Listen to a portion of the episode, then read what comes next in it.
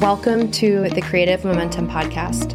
I'm your host, Jen Moulton, and I teach creative women how to make their passion projects real things that make a difference in the world.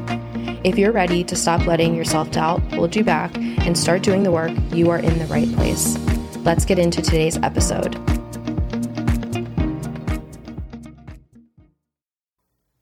Welcome to today's episode. If you feel stuck. If you feel stuck, the first thing for you to do is to look for what you might be missing. Everyone I know gets stuck in gear in one place over and over, and it's often incredibly frustrating, which is totally understandable. I like to think about and share this quote. It's by Hermann Hesse, and it goes like this We are not going in circles, we are going upwards. The path is a spiral. We have already climbed many steps. I take this to mean that every time that you go around, it feels like you're going in circles, but you're actually going in a spiral, spiral that is expanding outwards and upwards. Every time you go around, you're making progress. You're learning new things, which are vital lessons that you probably can't or aren't learning any other way. And the other thing I want you to notice is that whenever you feel stuck or wherever you feel stuck, you're probably trying to do something in a way that doesn't work for you. And thank goodness it's not working because you don't want to finagle a way of doing something that doesn't ultimately work for you. I think you know this deep down. I have personal experience with this and I've talked to a lot of people who I think in our minds were like, if I can just figure out how to do this, like if I can just figure out how to like finagle away, if I can just figure it out and get it to work, then I'll be able to relax. Then I'll be able to do it the way I want to do it. Then I'll be able to live more of the way I want to live. But as I shared in a past episode, whatever you have to do to get something, you have to do to keep it. And so we don't want to build something in a way that is going to require us to maintain it in that way. When you feel stuck and when it feels like something isn't working, that's a really good signal for you. Instead of hitting the gas and trying to push forward, what do you do instead? So the first thing is to pause and notice that you're feeling stuck. You're probably feeling frustrated. Like, if I could just get this into gear and going, then it would solve all my problems here. Then I would have what I want. Of course, that's not true, but that's what we think. And so instead of doing that, which I'm guessing you've already done that probably many times, what I want you to do instead is to look for why this old pattern might exist. What purpose does it serve? Why might it be intact today? It's probably protective at its core, and there may be other reasons why it's still intact and playing out in your life.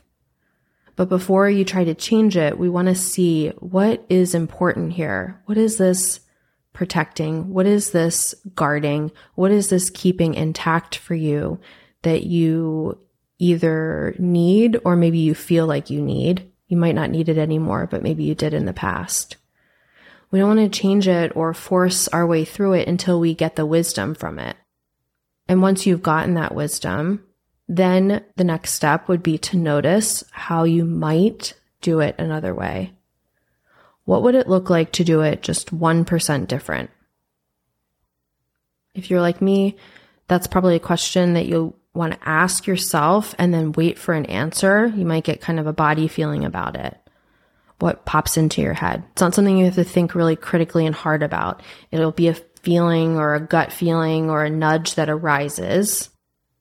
And 1% different might feel like not enough, but this was really transformative for me to realize 1% different every day for a year equals 365% different. 365% change, growth, improvement. If you're willing to slow yourself down in the short term and build this new operating system, let's say, 1% different every day, all you need to do is just make 1% shift each day, in 365 days in one year, you will be in a totally different place. And this will look 365% different. That's massive when you think about it. The last thing I want to share here is I want to encourage you to not be in such a rush to change. The desire for things to change, especially when it feels immediate and urgent and important and like, I got to do this right now, is often rooted in wanting to feel better. And that's one way to go about it, right? Changing something in your current reality. But that's ultimately disempowering because it's putting your ability to feel how you want to feel outside of yourself into something else that changes at its core, but could also be temperamental and not fully in your control. The opposite is that you can feel better now if you stop fighting against what is and you stop trying to do something that isn't working for you and instead look inside for a teeny tiny 1% shift you can make right now. And then you do that. After you do that teeny tiny thing, you just rinse and repeat this process over and over.